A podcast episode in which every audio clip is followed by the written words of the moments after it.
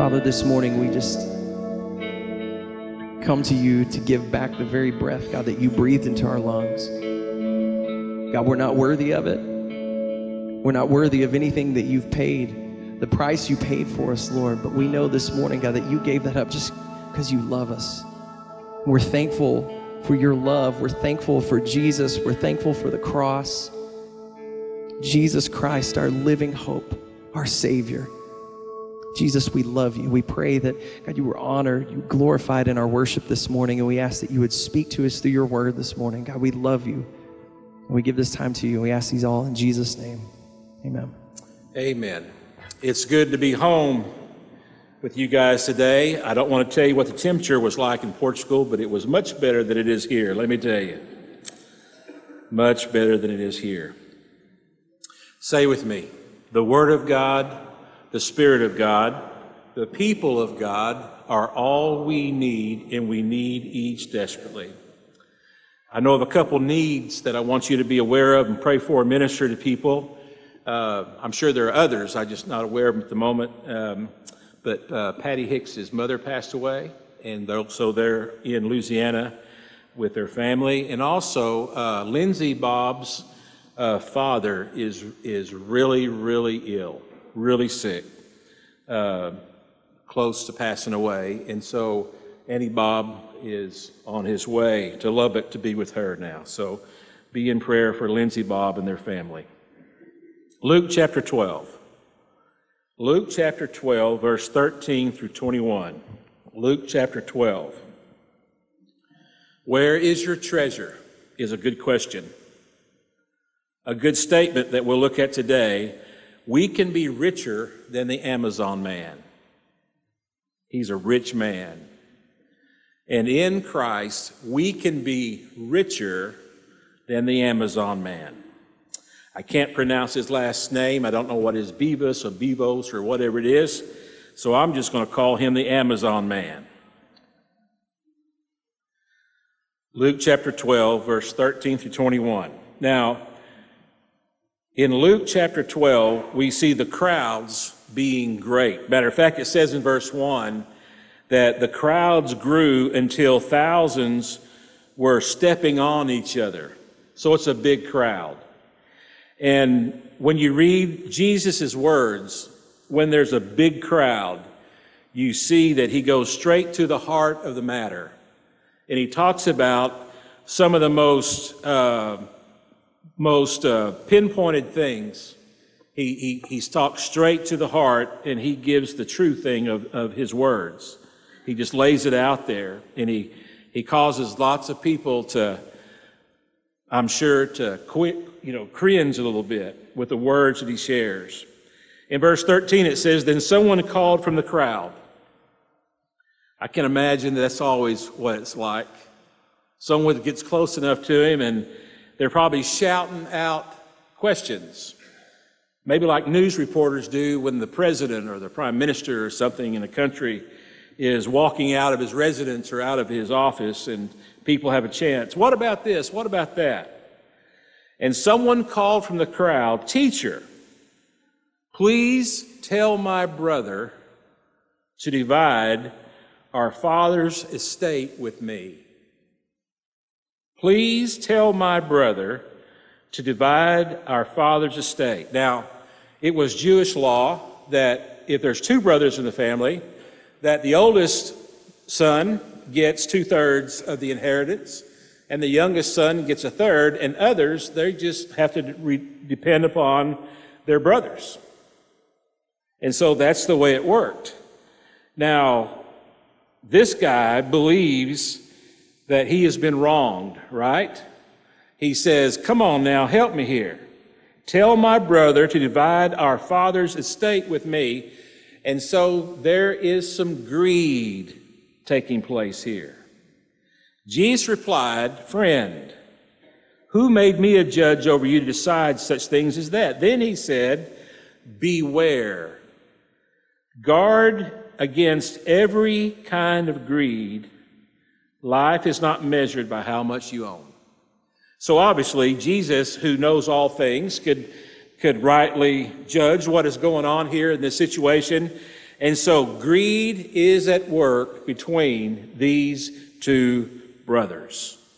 Maybe this, this, uh, this brother, this one, the one that shouts out the question, maybe uh, he doesn't rightfully re- receive any of the father's estate. We don't know. But most likely, the older brother is the other brother, and most likely he received uh, the, the father's inheritance, the father's estate, and he's not willing to share it with his brother. Jesus says, Beware of every kind of greed. Now, money is not the root of all evil. Money is not the root of all evil. We know that. The Bible doesn't say that money is the root of all evil. The Bible says the love of money is the root of all evil. Money is like everything else that God has provided for us.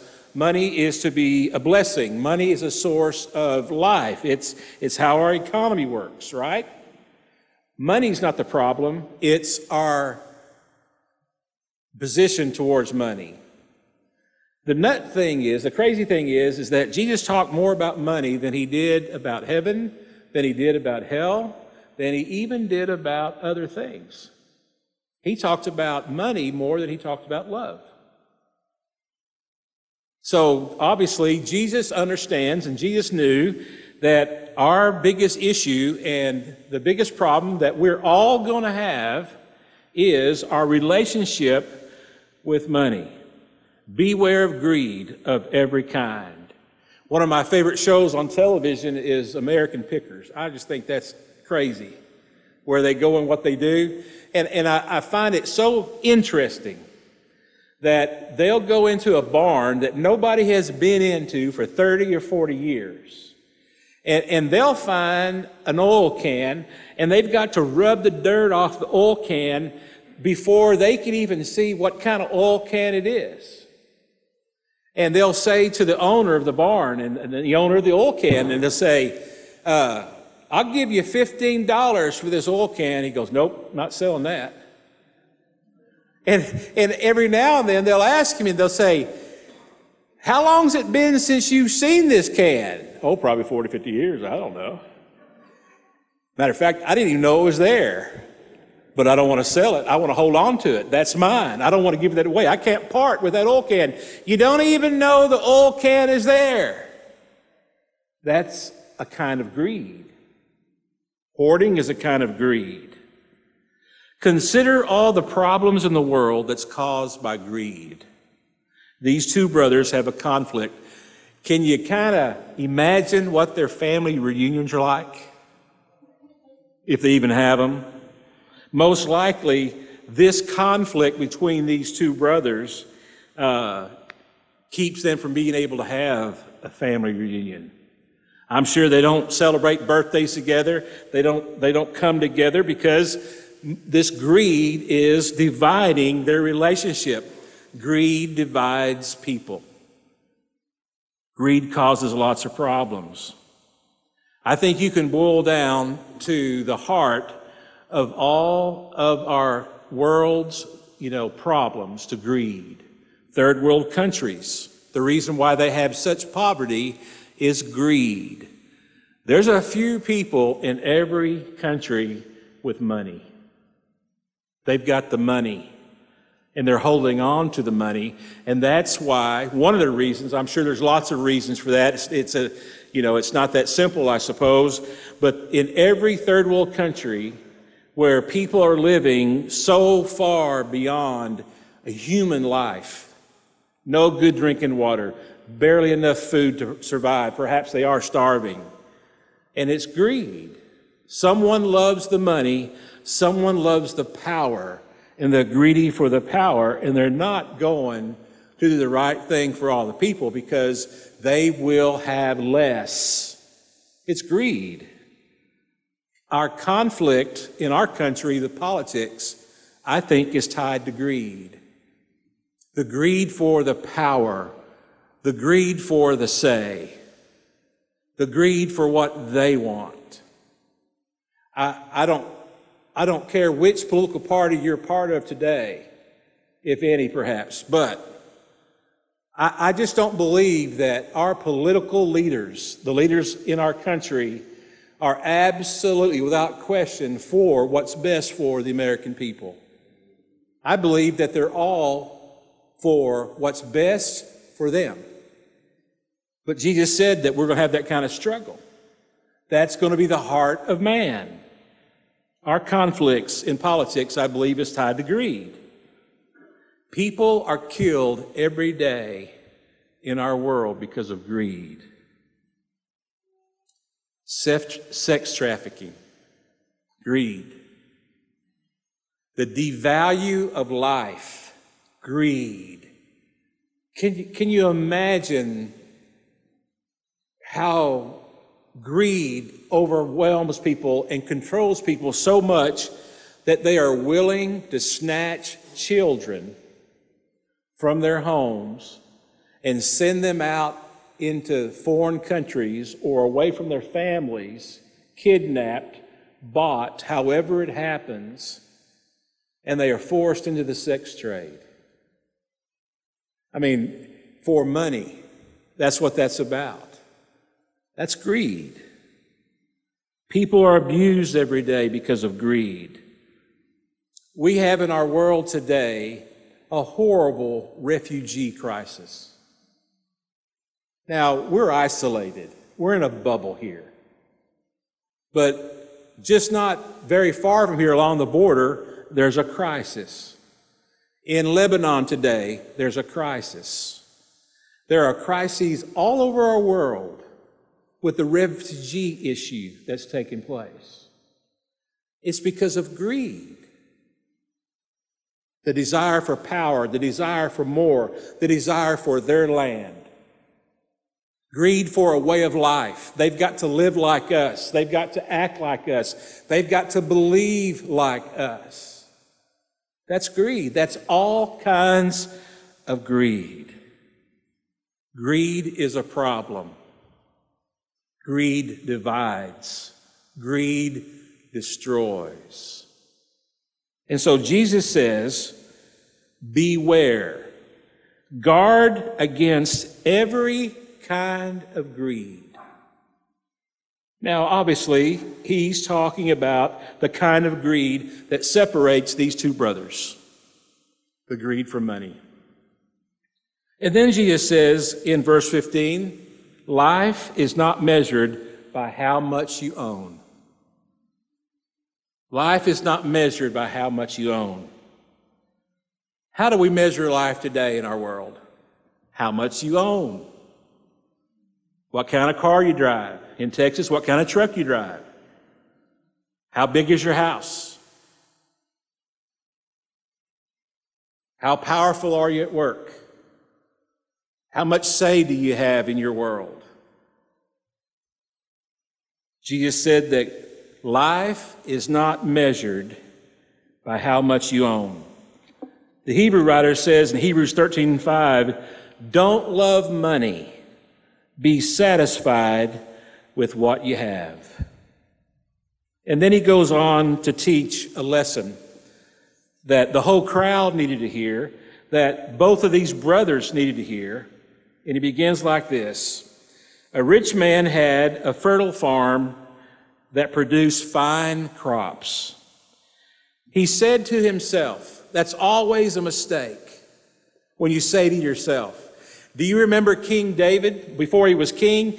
Do you remember that he got himself in a real bad problem because he said to himself, he reasoned with himself without going to God and, and looking into God's directions for the answer. And whenever we reason within ourselves without consulting God and without paying attention to what God's word has to say to us, we always make a mistake.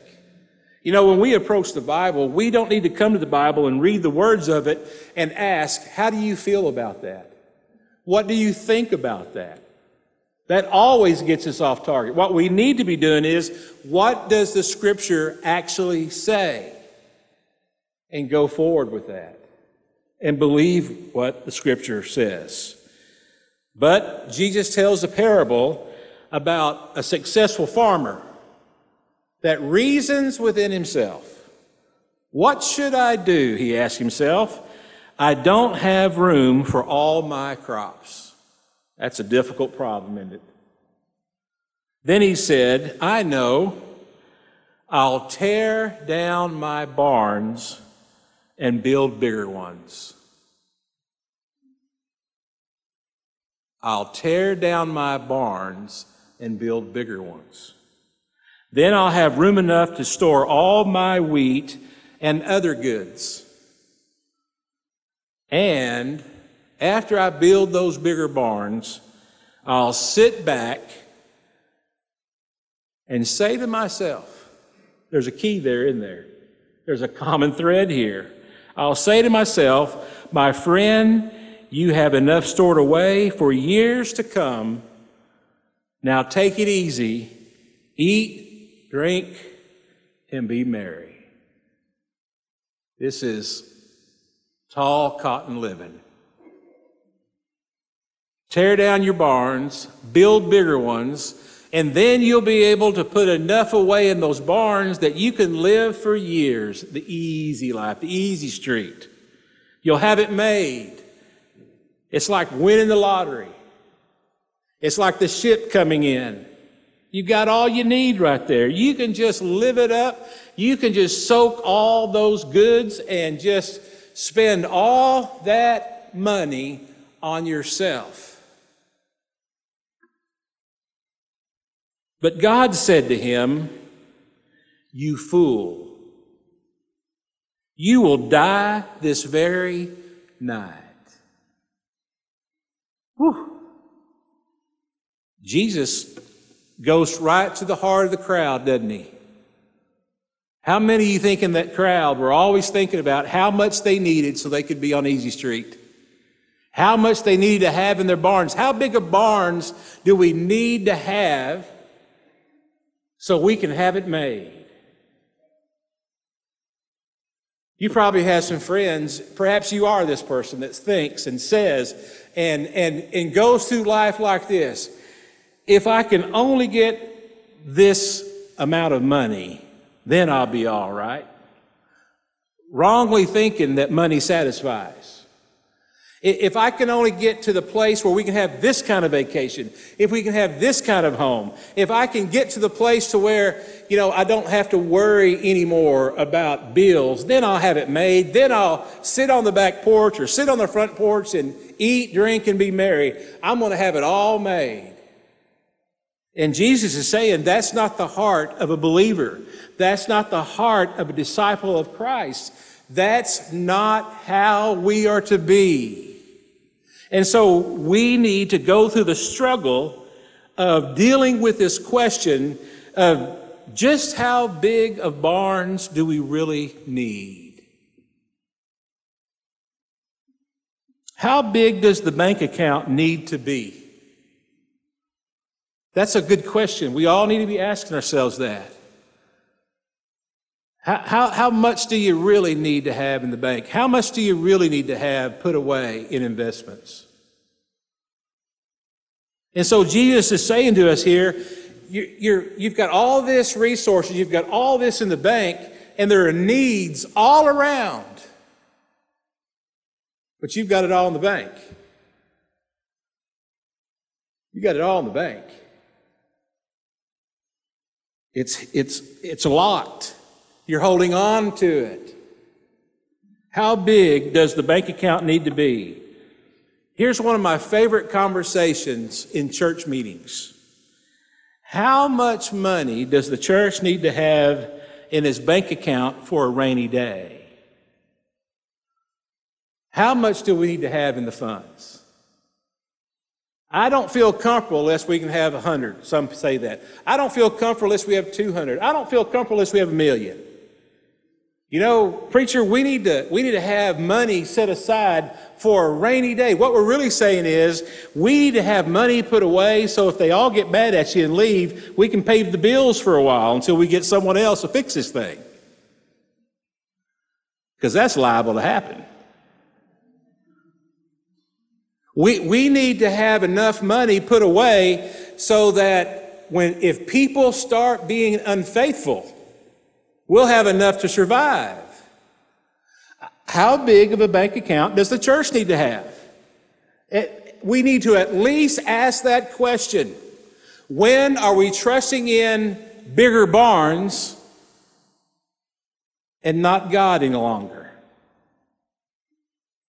Think about all the mission work this church has done the last 10 years. On, on paper, we can't afford all that. I mean, we, we have spent lots of money reaching people, lots of money. We can't afford all that.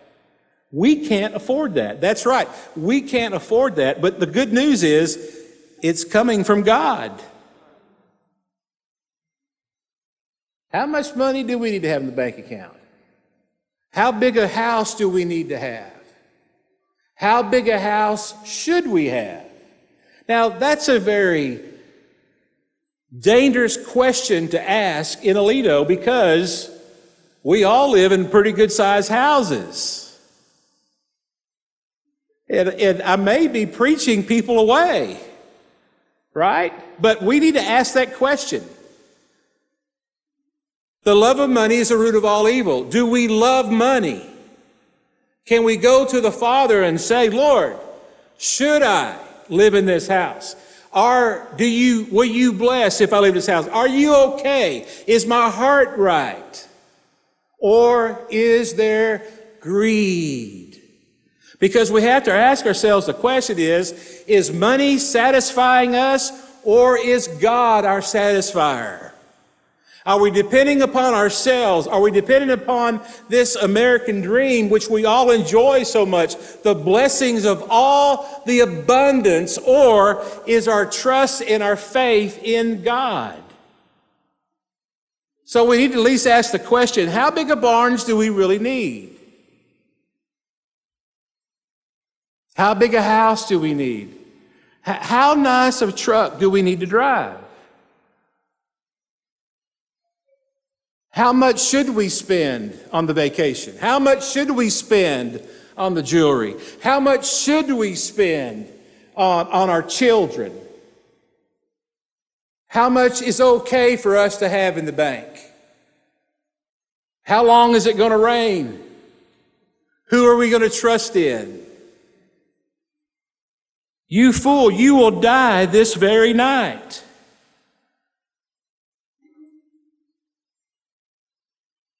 What good is it to gain the whole world and lose your soul?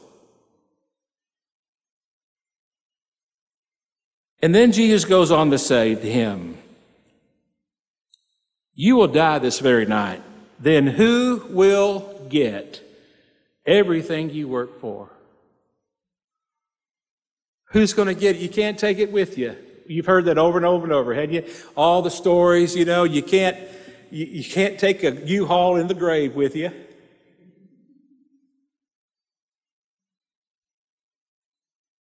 You can't do it.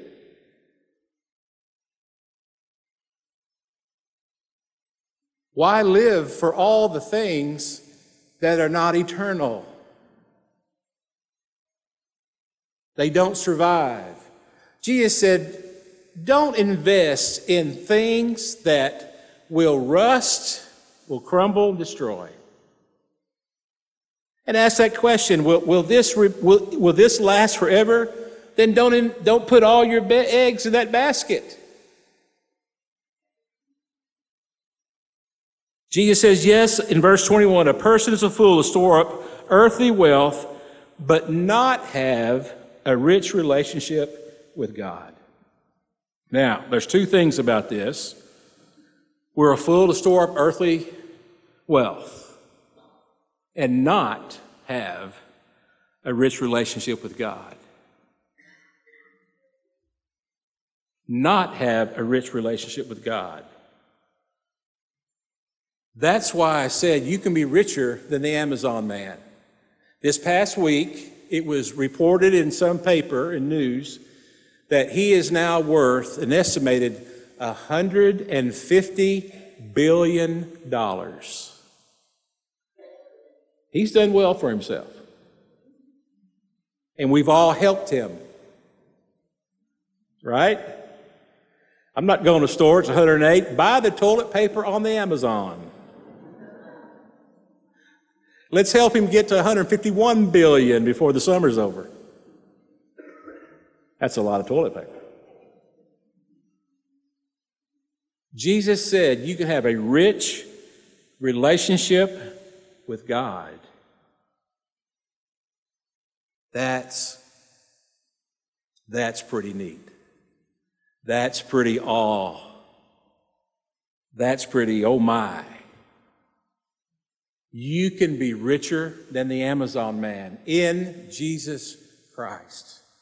You can have stuff that no one can take away. That's what we have in Jesus Christ. You can have hope that is beyond all understanding. That's in Jesus Christ. You can have the assurance that no matter what happens, God is with you. His power is there. You can have that assurance. That's, that's wealth. You can have a peace of heart and mind. You can go to bed at night and know that all is well between you and God. That's worth $150 billion right there. That's worth more than $150 billion. It's a horrible mistake, Jesus said, to be controlled by greed and to go after all you can get, hoping that you'll be satisfied by getting more and more and more, and money never satisfied. It'll always intoxicate you and drive you to get more and more and more. But our Heavenly Father, our eternal Lord Jesus, completely, absolutely satisfies. So, is it sinful to have lots of money? Absolutely not. Is it wrong to have money? No, it's not wrong. It is wrong when you do not have a rich relationship with God.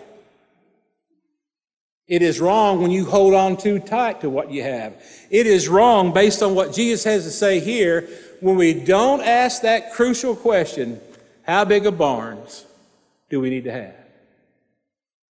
That's between you and the Lord. What God wants me to have obviously is different than what God wants you to have, and what vice versa, all the way around the room.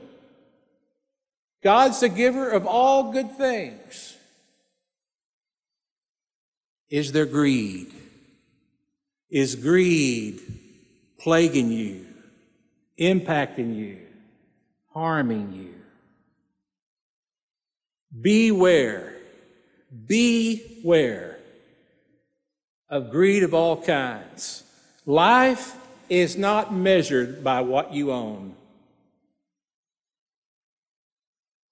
How big of barns do you need to have?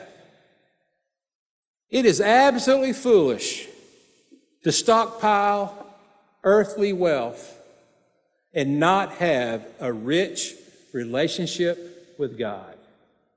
Help us to understand, Lord, today. In Jesus' name, amen. Ushers, come forward.